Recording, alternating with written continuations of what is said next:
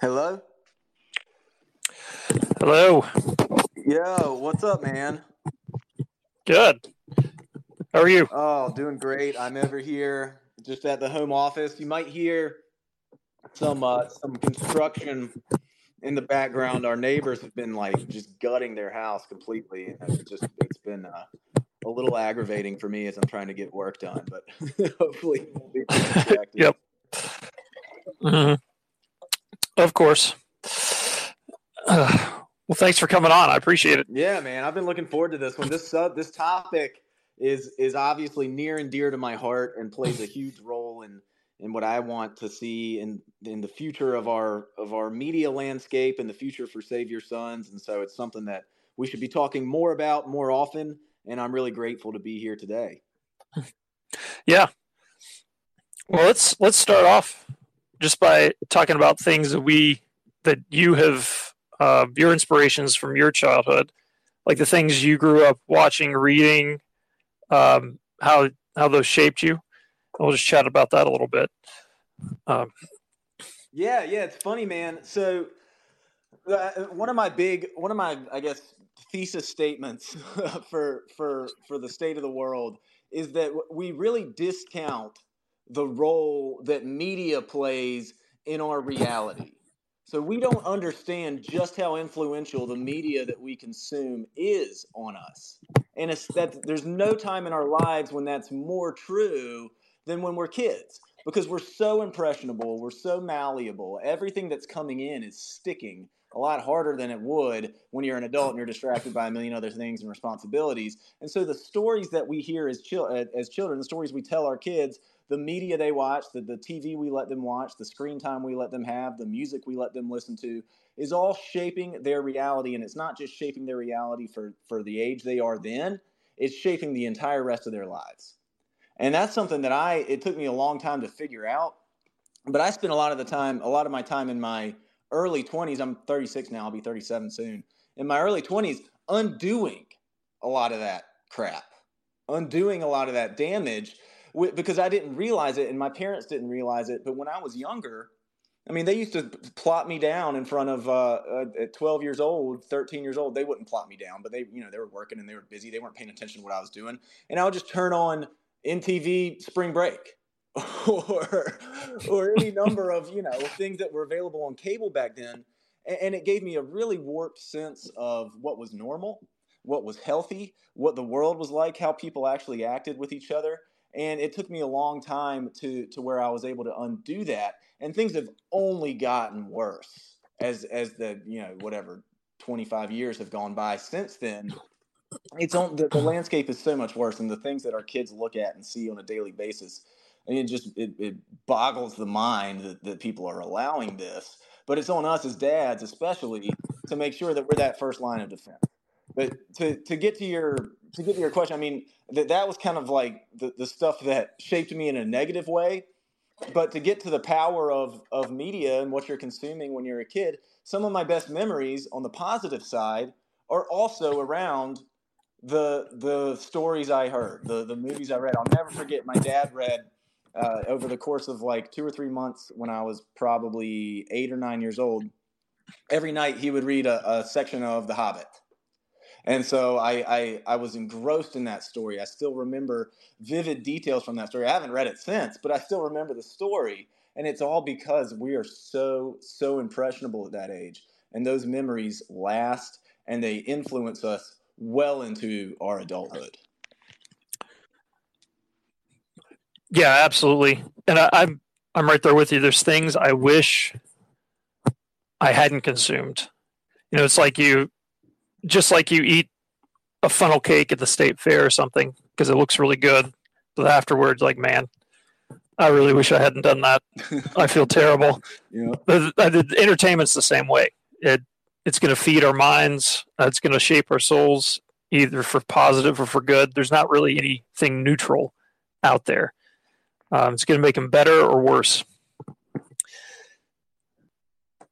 When you when you talk about things getting worse now, um, what specifically do you mean by that? When we're look, talking about children's entertainment and stories in particular, Yeah, I mean, I, I remember back when I was little, and, and like I mentioned a minute ago, I, I kind of had unfettered access to to really really cable TV. I mean, that was what you know, growing up in the '90s mm-hmm. and early 2000s. That was what there was, and and the, the MTV was like crack for a little 12 year old kid. I mean, it was like, oh my mm-hmm. god, I, can, I, can, I, can, watch this stuff, and, and it and it totally sucked yeah. in. And then I also watched all the, you know, all the uh, cartoons and the Nickelodeon and the Cartoon Network and all that all that stuff. And I think the biggest change there, there's really two things, two two two spheres of change that have come come along in media uh, in the past 20 years, especially kids media, and that's on the the content side. So what's actually in it? What's it what's it actually about? And then it's on the presentation side. And the presentation side, when I say uh, what I'm talking about when I say that, is the frenetic nature of some of this stuff. I mean, you just it's like ADHD in a in in a box that you watch and just plug directly into your brain. I mean, the the scenes cut every half a second. There's a thousand colors, a thousand sounds. Things are moving at the speed of light, and it's so overstimulating, hyperstimulating that in a way that, that we never. I don't even know if it was technologically possible to do back then. I don't think the frame rates were high enough for us to have this, right. this, this much of uh, overstimulation. So so it's it's gotten worse in that sense, in that it's to the point now where yeah, it's like anything, man. Like you overstimulate yourself. Once you cut that off, you're you're searching for something else. You're searching for the next thing, and and everything else feels duller by comparison. So that's bad. And then of course the content, the the the subject matters ha- have just gotten progressively worse to the point where there's all types of messaging and and hidden messaging and you know call it propaganda call it whatever you want slammed in kids programming that that didn't exist to that scale or in that scope when i think you and i were coming along. Right. And sometimes it's not it's not even hidden messaging anymore. It's just it's just on the there's no subtext. It's all text just there on the surface. Um, i think it's a weird paradox because there's there was a time in a lot of ways, you're right. It's gotten entertainment's just gotten a lot worse from an objective standpoint, and presentation, beauty, uh, storytelling, all the other stuff. But in some ways, it's almost a gift because they have gotten so bad at it. So you have like sort of the the soft propaganda of the '90s, where you had you know the kick-ass female characters all the time, the soft the soft feminism, the all they still had the messages they were trying to get across, but the packaging they knew how to do it without turning people off. They actually still cared about the story, um, and so it was a lot easier to get certain things into people's brains that way it, to make it look attractive. But nowadays, it, it just doesn't look attractive at all. and so that that's sort of a paradoxical blessing for how things are going these days. I think. Yeah, I think the more the more they kind of hammer it, hammer you over the head with it, there's going to be a certain uh, percentage of the population on on the right hand side of the bell curve, especially the intelligence bell curve. They're like, wait a minute, I see what's happening here. But but if it's more if it's more uh, uh, subliminal or or they use a little bit more subtlety, then it uh, it, it it can be it can be even more uh, insidious in that it influences you more. But like you were saying, you know, back then it wasn't the, the messaging was much more tempered and measured than it is today. Right. So what what have you been doing to start combating this? I know you have a podcast uh, called Froggy the Gator. That's right. sort of it's it's an episodic uh, kids show, uh, sort of harking back to the radio days uh, of media. Uh, so, so, how did you come up with that idea? Why are you doing it? You know, just tell us a little bit about it. Yeah, I mean, I, I think um, I hope I didn't undersell at the beginning the the good things that can come from media, and and, and even when we're kids. I mean, I, I mentioned you know my dad reading me The Hobbit. I also went and saw there there are movies I went and saw with just me and my dad. We went and saw Jurassic Park, '93 I mean, come on! Like seeing that in theaters when it's on its first run, like it may have been a little a little violent for uh, whatever I was seven year old, but I didn't care. Nobody cared. It was so good. The story was so good, yep. and and what's cooler to a little boy than uh, than freaking dinosaurs come back to life? And then uh, and then we went and saw like Independence Day. Like I have these vivid memories of seeing these these great old '90s movies uh, with with my dad. So that that's something that's always stuck with me. And and when people, ever since I started Save Your Sons, people will, uh, one of the common things I get asked is like, well, what what what was your dad like? What was good about your childhood that you're trying to that you're trying to bring into into the world now? And a and a big part of it was this. What was the was the thing the stories we consumed together. So it's really important. And I I have this I think the way I think about the future of Save Your Sons is I want to build an alternative to Disney. Uh, I want to be I want to be a Disney for, mm-hmm. for, for, people who are fed up with Disney. Um, now that's a that's a big audacious dream and goal, and it's going to take the rest of my life. But it's it's the vision that I have. But I don't think Walt Disney himself got it wrong when he put a massive emphasis on imagination you go back and you look at i've looked at all the old interviews the old recordings of walt disney talking about the genesis of, of disney as a, as a brand and as a company and as a media media producer.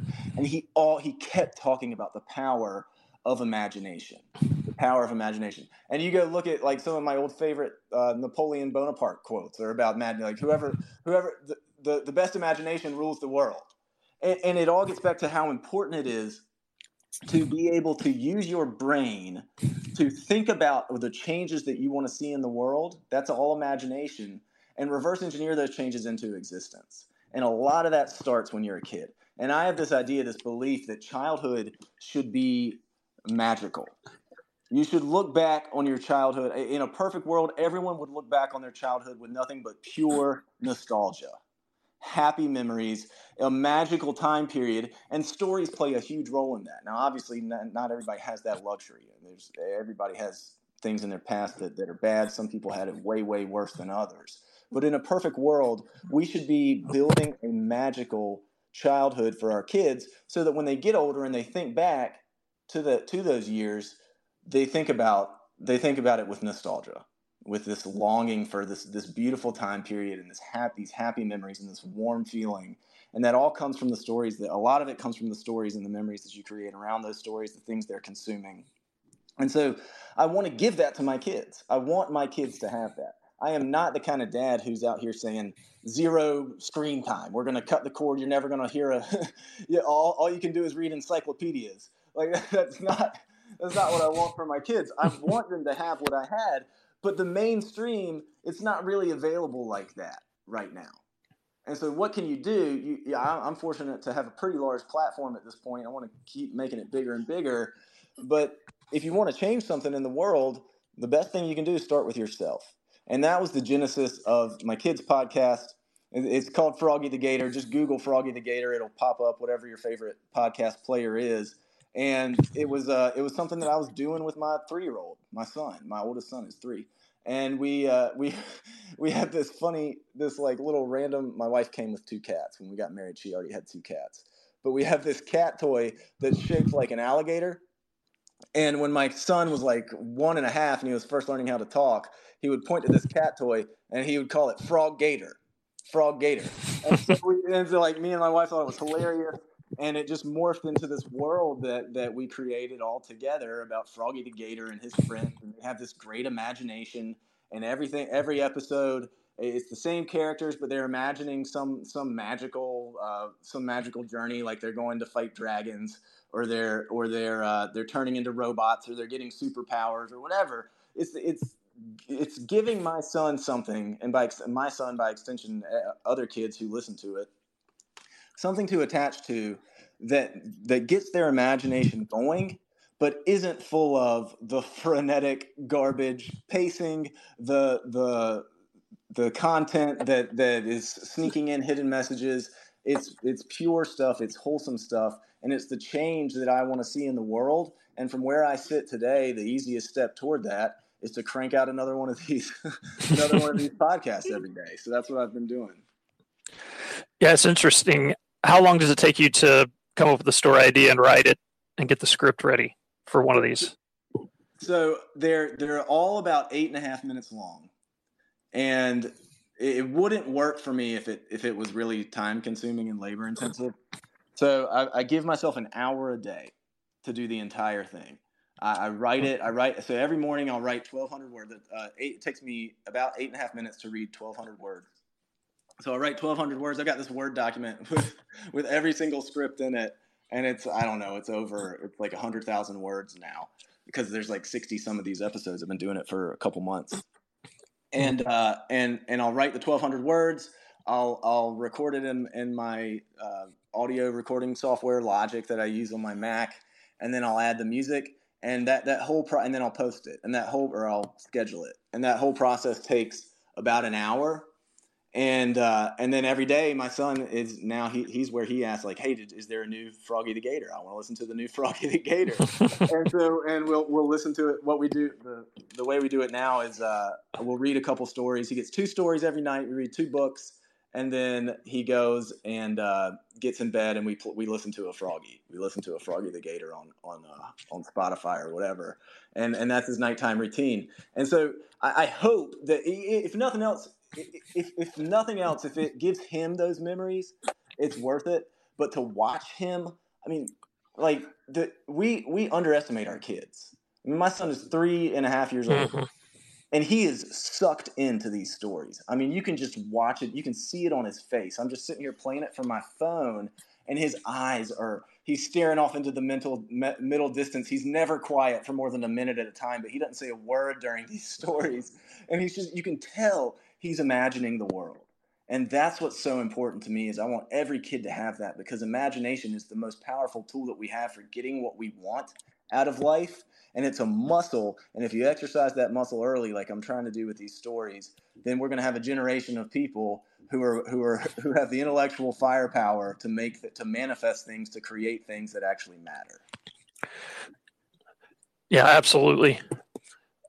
Yeah, we definitely do underestimate kids and I think you've hinted on a deep truth about creativity as well, because I've I've also done a children's book that was based on an idea from my daughter. Um, you said you got this. Pickup. Hey, yeah, we, that, we, we, read that one. That's one of the one. That's that's heavy in the rotation yeah. still. Yeah, I love to hear it. I love to hear it.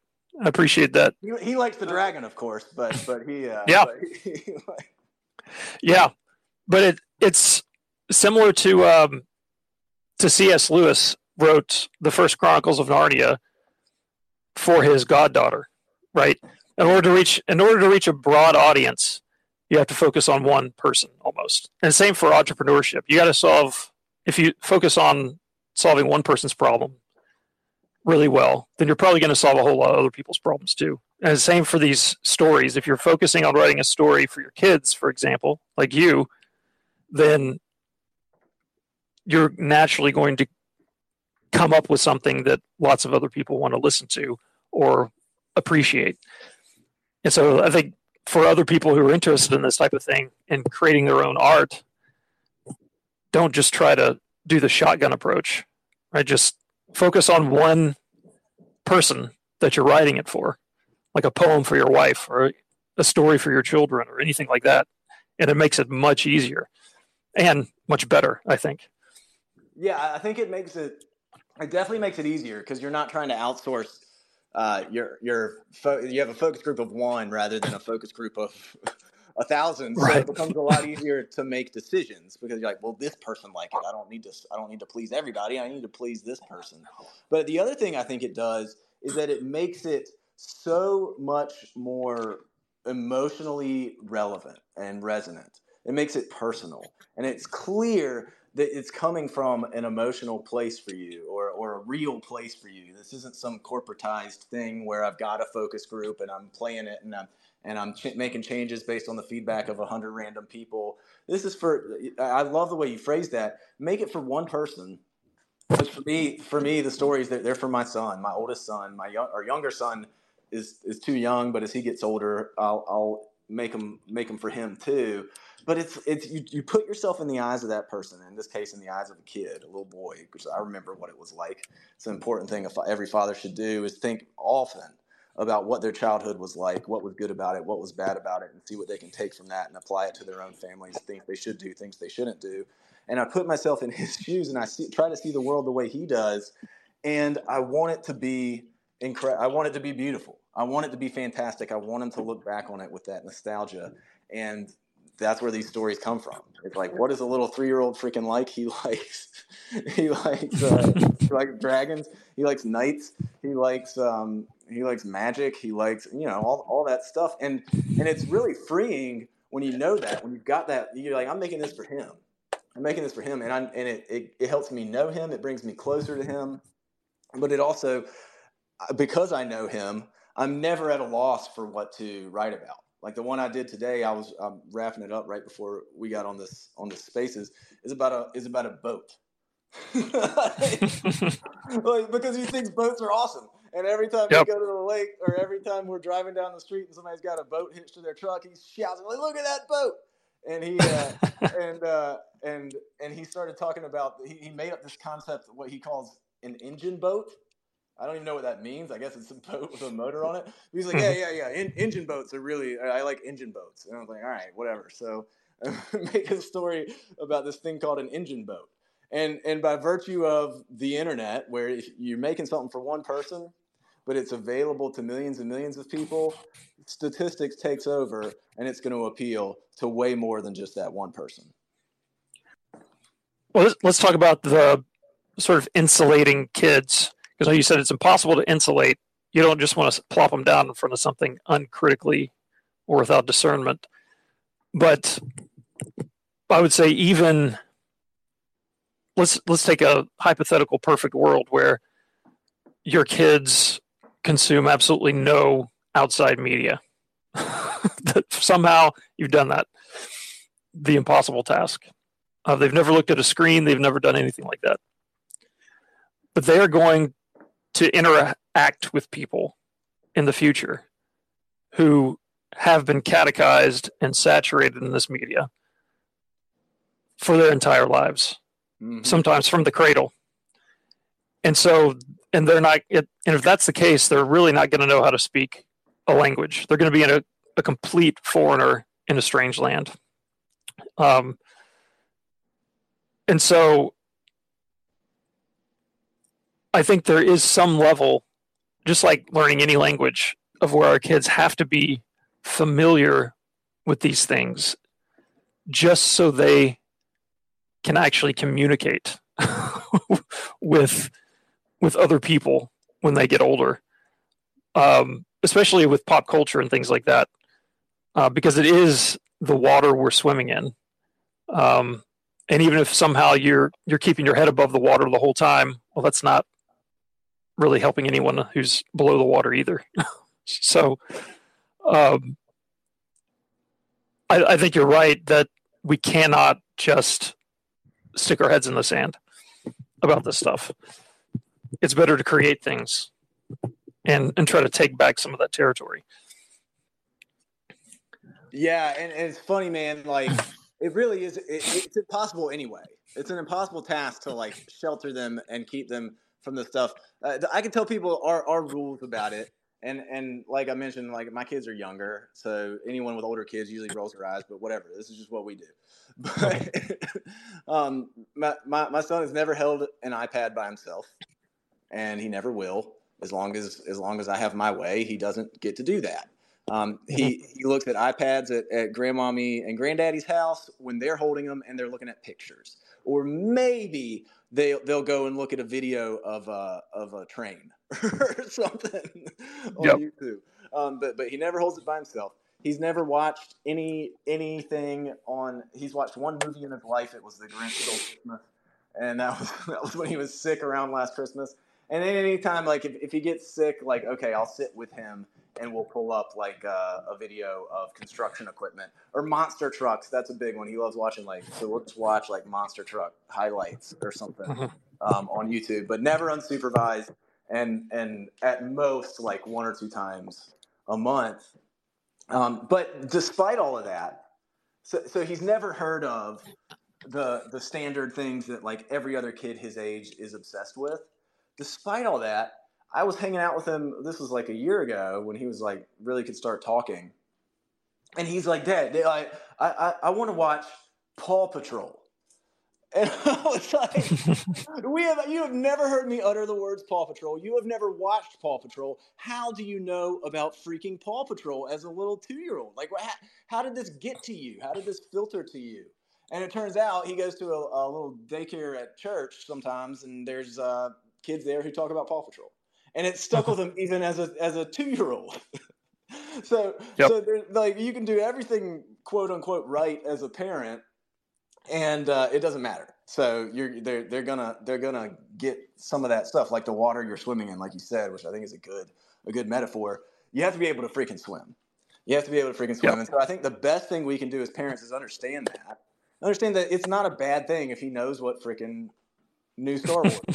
like, all right, all right that's yeah, that's part of life. And the old Star Wars is great, but uh, but the new Star Wars is not so much. But it's not yep. it's not a bad thing. So all we can do is help them see it from all angles.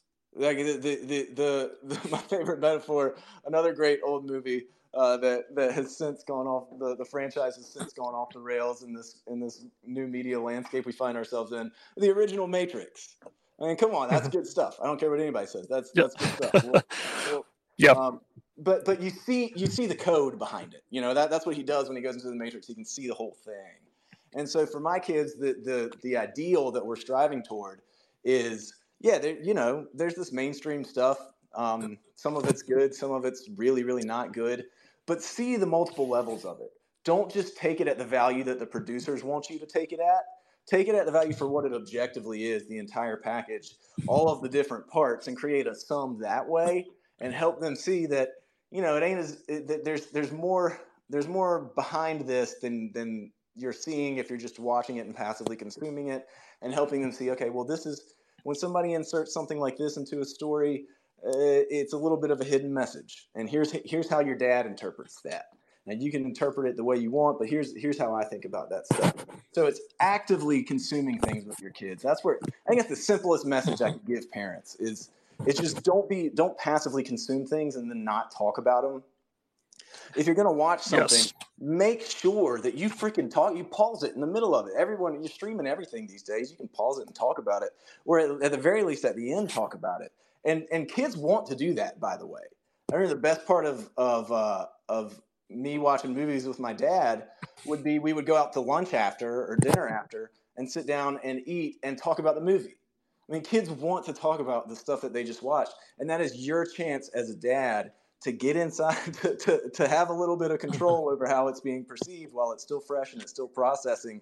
And if you waste that, then you're leaving the entire interpretation of whatever piece of media up to the people who created it. And I don't think that's what we want. Right. Yeah, the the most valuable time I found after like a two hour movie is the 15 minutes afterward. Yep. Where we're talking about it for sure. Where you can frame things, you can ask questions, or like you said, you pause it if there's something particularly maybe egregious or special that you want to highlight.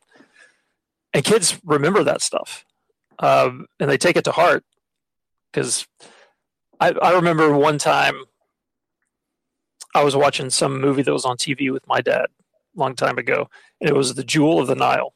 Oh yeah. Which is that? Which is the sequel to *Romancing the Stone*, which you know, that uh, Michael Douglas movie, um, sort of like Indiana Jones, but not really. But there was there was a scene in that in that movie where the Jewel of the Nile, which is this guy, this religious figure, basically walks through this fire unharmed, and everyone starts bowing down in adoration to him. And my dad just looks at me and says, they're worshiping that guy. No human does no human deserves that type of loyalty and admiration. Mm. And I and I've remembered that one phrase in conversation for 30 years. I don't remember anything else about the movie, but I remember that one thing my dad said about it. What was it? No, no human deserves that level that, of adoration. That, that, of that level of adoration and loyalty. So wow. It's incredible, and that's the, that's the memory you have. See, there you go. That's exactly it. Like they, they, that's that's that's one thing. A lot of new new parents, new dads, I think don't get, or just parents in general, is that our kids are looking to us for that kind of stuff. They are mm-hmm. looking for leadership. They are desperate for it. That's why they throw tantrums. That's why they test boundaries. They're looking for something to, to be an authority, a leader in their lives. And there's no, they're not going to, the first place they're always going to look until maybe they're teenagers. I want to check in with me when I have teenagers. But the first place they're going to look is always going to be their parents. And so why would we abdicate that and not take advantage of that when we've got them? I mean, they we, we are their entire worlds. They freaking eh, eh, dads don't understand how much their kids freaking love them. I mean, you, know, you got grown men that they, they, their entire life is is defined by their relationship with their father. They, they, yep. Your kids freaking love you. They want to listen to you. They want to look up to you. They want to do the things that you do. They want to be into the things that you're into, especially when they're young. So why the hell would we abdicate that and not take those opportunities like your dad did? And and and that's I love that story, man, because it just shows how freaking true it is. Yeah, and it's and you know, you you have the normal memories too. I loved the first time I watched Indiana Jones and the Last Crusade with him because that was one of his favorite movies. Mm-hmm. But but then that hasn't really stuck with me as much as when he said that one sentence. So, um, let's talk about the as you were saying, kids are looking for those boundaries. They're looking for clues about who they are, who they're supposed to become, how they're supposed to act, what they're supposed to be. And the best way to get that across is through story, right? Because they there's something I I read before where Lego did a study, the Lego company did, where boys would, if say like they take Lego Batman, boys would take Lego Batman and have him be Batman and then pretend to be Batman girls would take Lego Batman and have Batman do tea parties or be, do do something else. So they they wanted Batman to become what they wanted, but boys wanted to be Batman.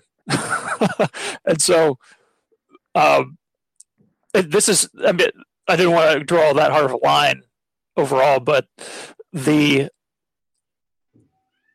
stories can give pictures of what kids are supposed to imitate and give them uh, examples of who to imitate and what to imitate. And especially for boys, it's true for girls too, but it's especially for boys. They have to know what character they want to try to be when they grow up. Um, and the imitation, every single act of imitation is a little bit becoming that thing even if they're faking it. Fake it till you make it is true in in a lot of senses. Mm-hmm. Um, so like if if they they're if they've grown up reading about Aragorn and Frodo and Bilbo uh, or any of these other heroes, they can have that picture in their head. Um, or they can have a poisonous picture in their head that has lied to them throughout their childhood. Uh, and that can be damaging to where if they come to a decision, they don't have this picture of what they're supposed to do um, because they haven't give, been given any real heroes, any ideal to strive for. Um, so I think that's one of the things that stories can really can really help with with children, and at least give parents some handles for that. Yeah, it's it's stories, and it's more broadly just just the representation of of those role models in media. I mean, look look at like look at the uh, the music landscape right now, and a lot of kids, especially if they're growing up without a dad, they're they, then they probably aren't they probably are having unfettered access to music and music videos and and the the the guys who are popular on TikTok or whatever, and those become their stand-in male role models.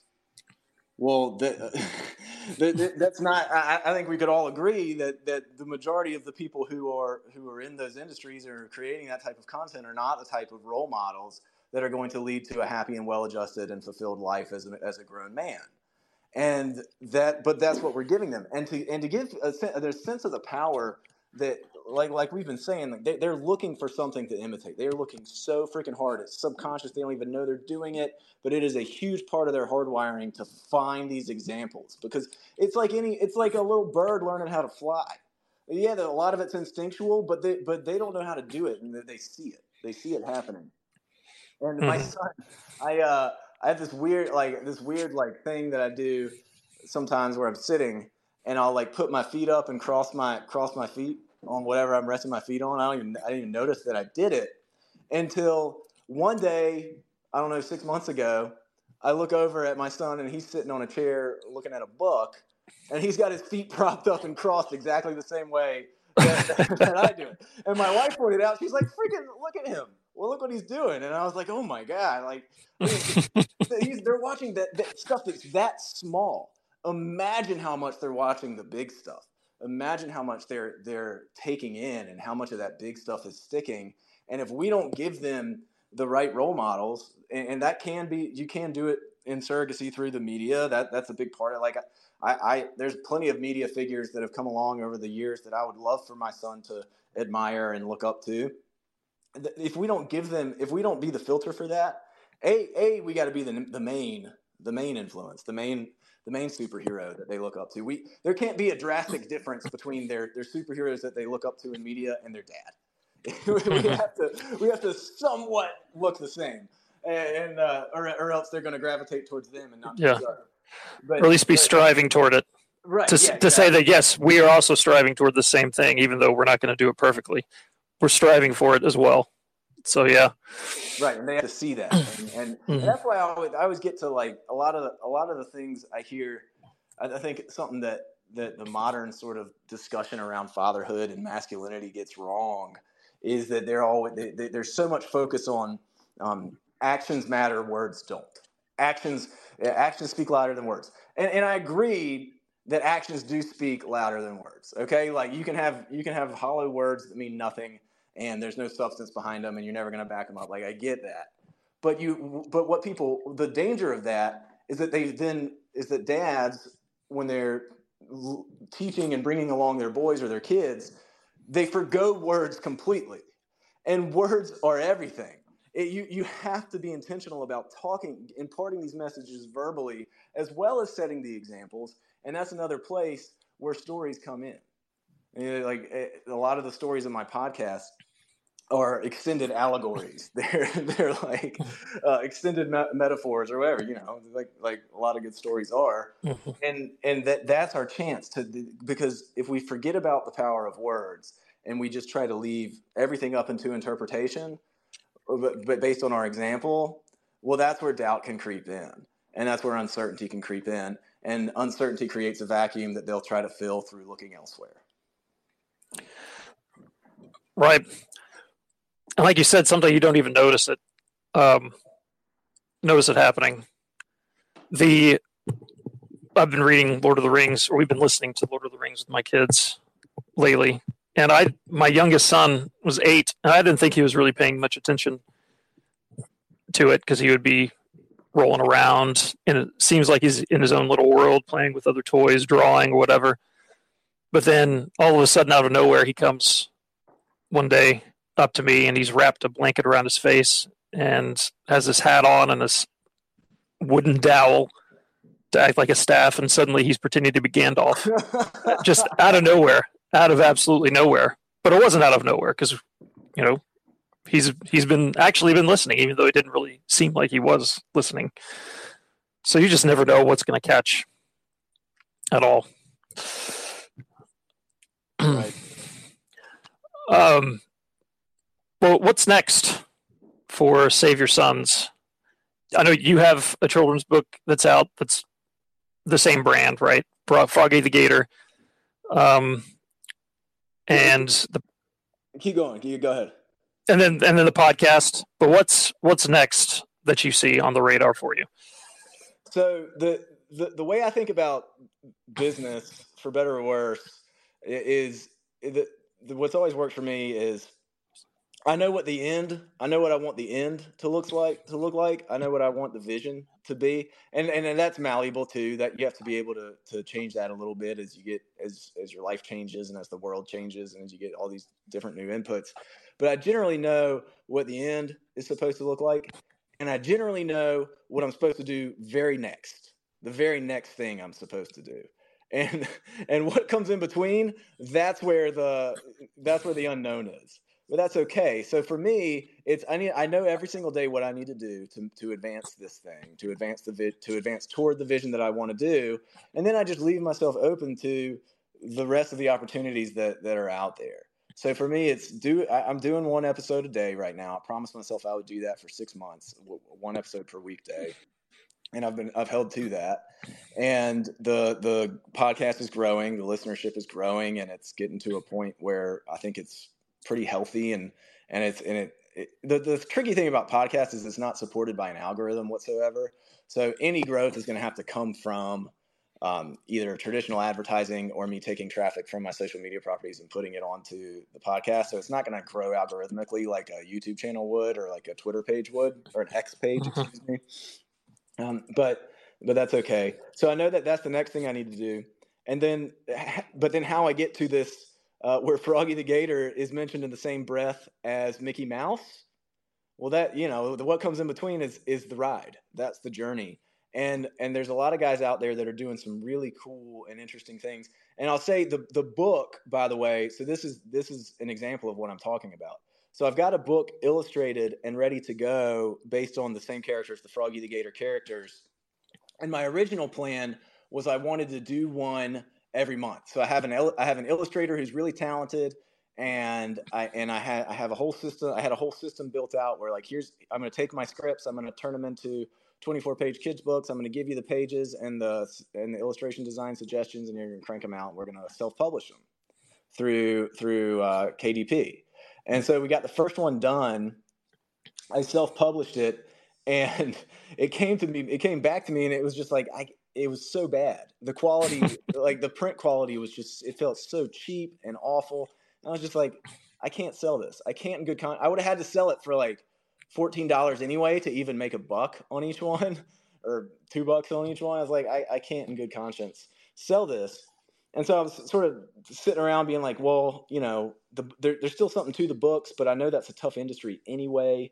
Um, it, it, it would take up a lot of my time for a very small financial boost right now.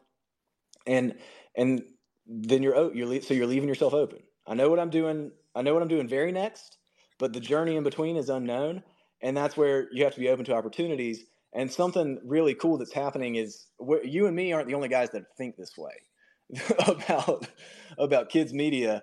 And I was I happened to be scrolling X one day and uh, and I saw Michael Foster tweet about Sherwood, which is uh, which is a new. It's like a kids media platform. It's like a mm-hmm.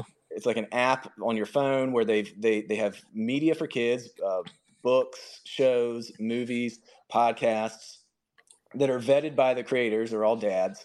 And, and and we know that what's in there is wholesome and good for kids and doesn't contain any hidden messages or any any harmful messages and and it's something that you're comfortable with your kids watching. And and to me that was like this is he they're building exactly what i had in my head what i knew needed to be built. And so the second i saw it i reached out. I was like this is awesome guys. Like here i'm, I'm here. I got across platforms almost a million freaking people have decided to follow my my my silly self. Like let me help.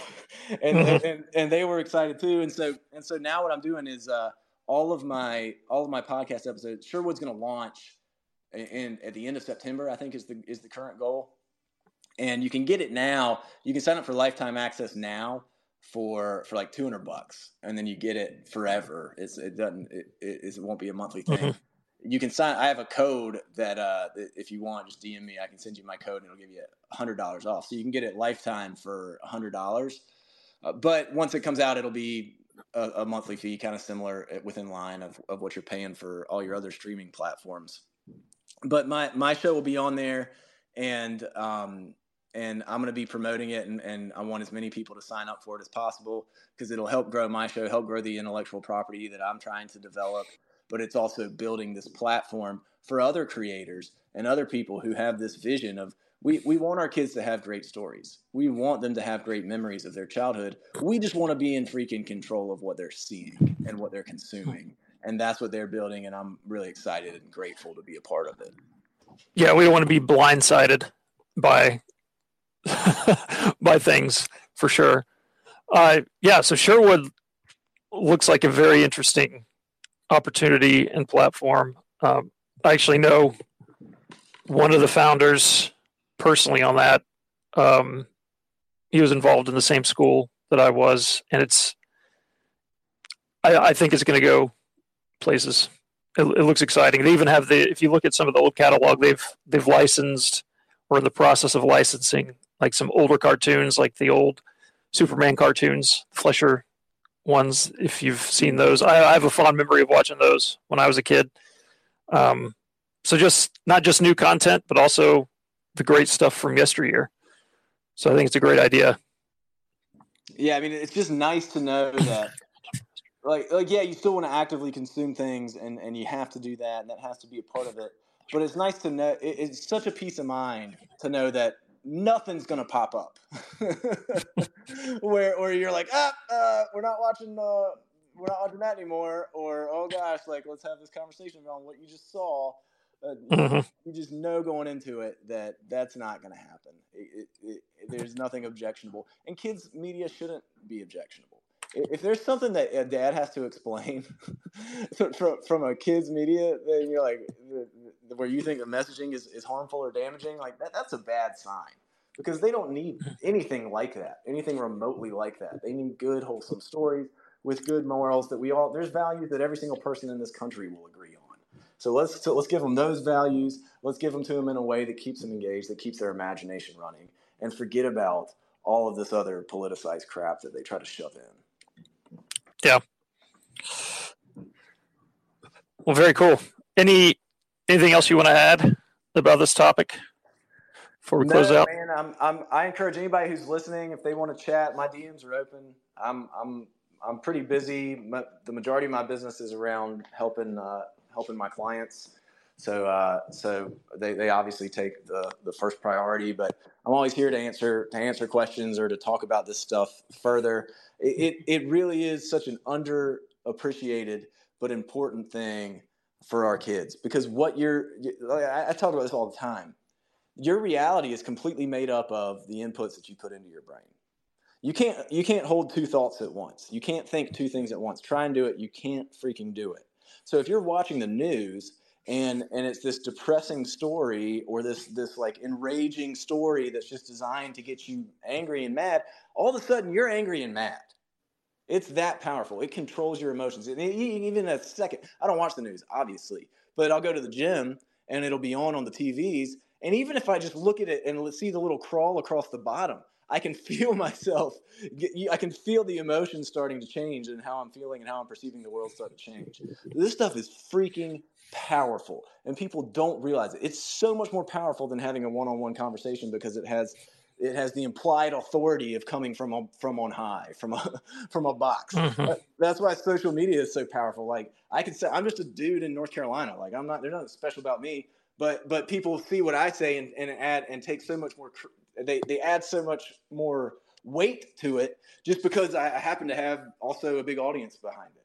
Well, like like they should, it shouldn't work that way, but it does. And so the things that people are consuming, especially our kids, you cannot just let this be let, let put this on the back burner. It has to be something that you're thinking about all the freaking time because it's creating their reality. By creating their reality, it creates their day their day to day, and by creating their day to day, it impacts their future. And that's something that, that we all want to be aware of. Yeah. If you wouldn't feed your kids junk food every day, then how much more soul would you feed their souls or their minds? Mm. So, yeah. Uh, what, do you got a couple minutes to take some questions? I think we've, if anyone has any questions on the space, we could probably take a couple. Yeah, man. Let's see. All right, let me Zulu on. Let's see. Well,